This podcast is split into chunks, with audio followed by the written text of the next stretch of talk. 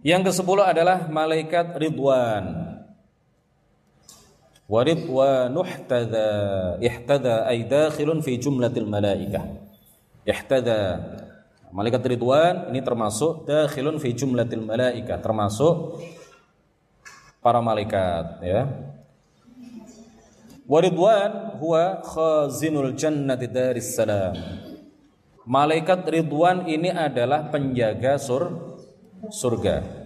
Surga itu adalah daris salam wan na'im. Tempat keselamatan dan tempat kenikmatan. Wa huwa minal mustathnaina minal mauti ala qawli ala qawli ba'dil ulama. Menurut sebagian ulama, malaikat Ridwan ini juga termasuk yang dikecualikan oleh Allah Subhanahu wa taala tidak mati tatkala sangkakala yang berada pada malaikat Israfil itu ditiup pada kali yang pertama. Kan sangkakala ditiup dua kali ya?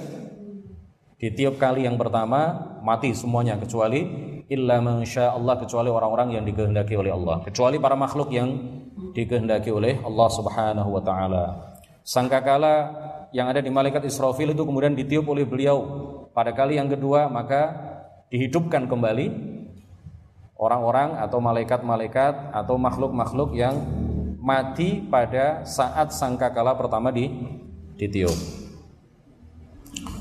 Nah, malaikat Ridwan ini termasuk yang dikecualikan oleh Allah Subhanahu wa taala. Beliau tidak mati tatkala sangkakala ditiup pertama kali oleh malaikat Israfil. Wa tahta Ridwan malaikatun khuzzan ya muwaddafuna liwadhaifa fil jannah.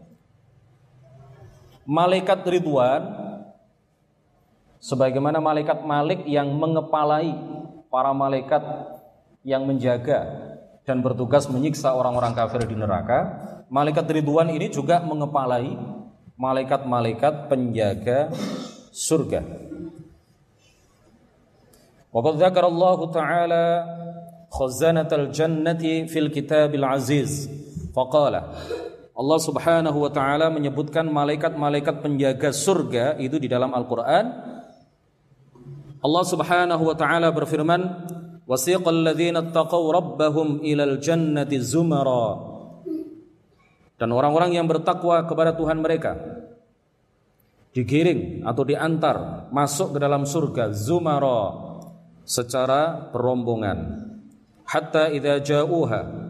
Sehingga apabila mereka sudah sampai kepada surga wa futihat abwabuha dan dibukalah pintu-pintu surga. Wa qala lahum khazanatuha. Dan para penjaga surga berkata kepada orang-orang bertakwa yang akan memasuki pintu surga itu salamun alaikum. Kesejahteraan Allah tercurah kepada kalian. Tibatum berbahagialah kalian. Fadkhuluha khalidin maka masuklah ke dalam surga dalam keadaan kekal selama-lamanya.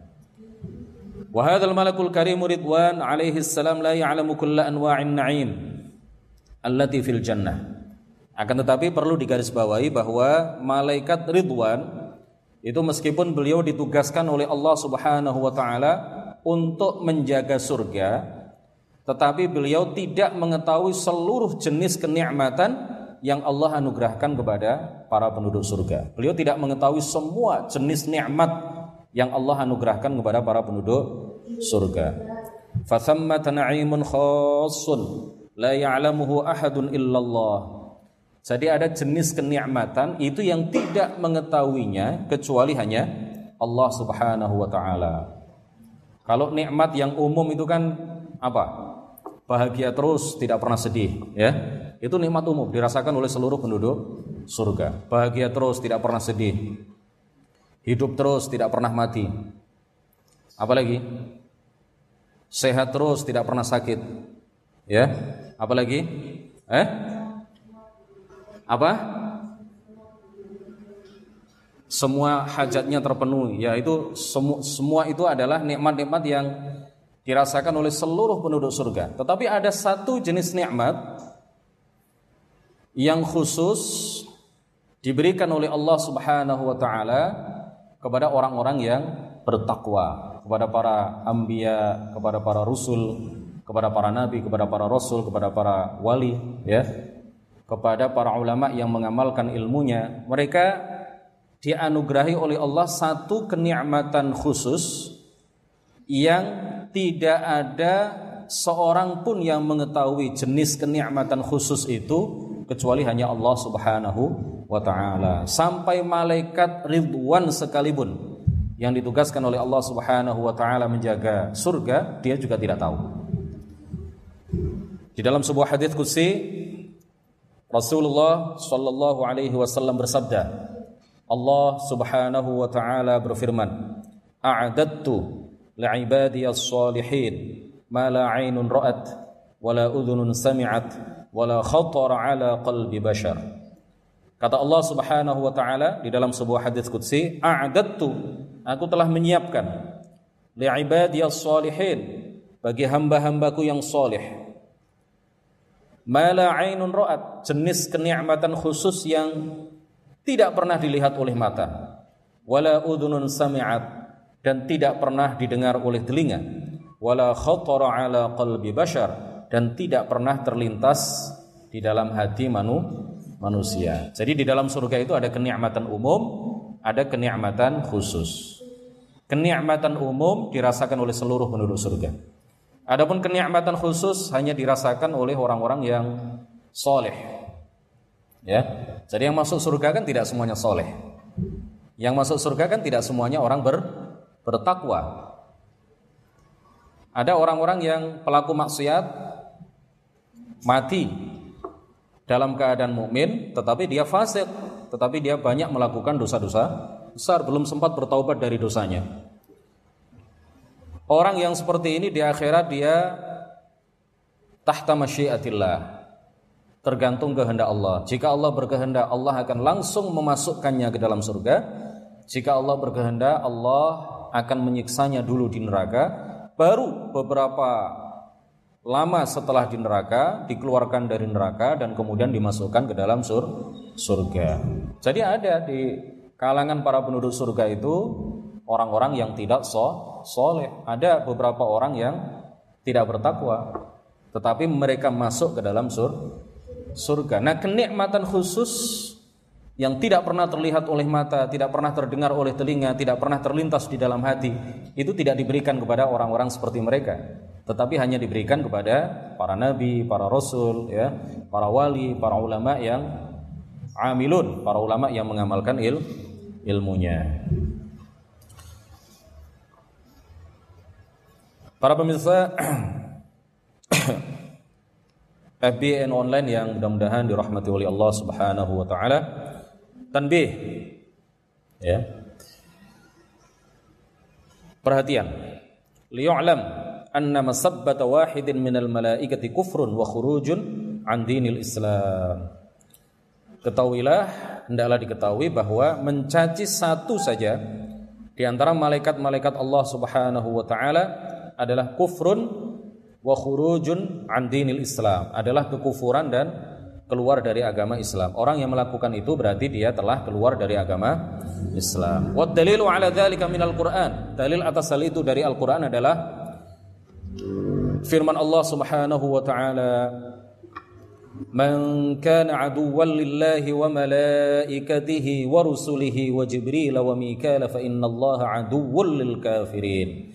Barang siapa yang menjadi musuh Allah musuh malaikat-malaikat Allah, musuh rasul-rasul Allah, musuh Jibril, musuh Mikail, fa innallaha aduwwul lil kafirin, maka sesungguhnya Allah Subhanahu wa taala adalah musuh bagi orang-orang yang kafir. Wa qala al-Qarafi min al-Malikiyyati Imam Al-Qarafi satu di antara para ulama Malikiyah para ulama yang bermadzhab Maliki beliau mengatakan i'lam annahu yajibu ala kulli mukallafin ta'zimu al-anbiya'i bi asrihim. Ketahuilah bahwa wajib atas setiap mukallaf untuk mengagungkan para nabi seluruhnya. Wa kadzalikal malaikatu begitu juga para malah malaikat wa man nala min a'radihim syai'an faqad kafara barang siapa yang mencaci mereka memaki mereka faqad kafara maka sungguh dia telah keluar dari agama Islam. Kata beliau sawa'un kana bit ta'ridi au bit tasrih. Baik dengan kata-kata yang apa? Ta'rid, kata-kata sindiran au bit tasrih atau dengan eh, kata-kata uh, yang jelas, baik secara implisit maupun secara eksplisit. Naqalahu al-Hafidhu Suyuti fi Al-Habaik fi Akhbaril Malaik. Jadi perkataan Al-Qarafi ini dinukil oleh salah seorang ulama Syafi'iyah yang bernama Al-Hafidh As-Suyuti di dalam kitab Al-Habaik fi Akhbaril Malaik. Jadi hati-hati ya. Jangan sampai terucap kata-kata pelecehan terhadap malah malaikat. Ya. Pelecehan terhadap Allah, pelecehan terhadap malaikat pelecehan pelecehan terhadap para nabi, pelecehan terhadap agama Islam, pelecehan terhadap syiar-syiar Islam, pelecehan terhadap janji Allah, pelecehan terhadap ancaman Allah, pelecehan terhadap hukum-hukum Allah. Itu kalau di kitab Sulamut Taufik hukumnya adalah kufrun wa khurujun an millatil Islam. Semuanya itu adalah dapat menyebabkan seseorang keluar dari agama Islam. Untuk kajian malam ini kita cukupkan sampai di sini. Insya Allah besok kita sambung bait berikutnya yang menjelaskan kepada kita tentang beriman kepada kitab-kitab Allah Subhanahu wa taala.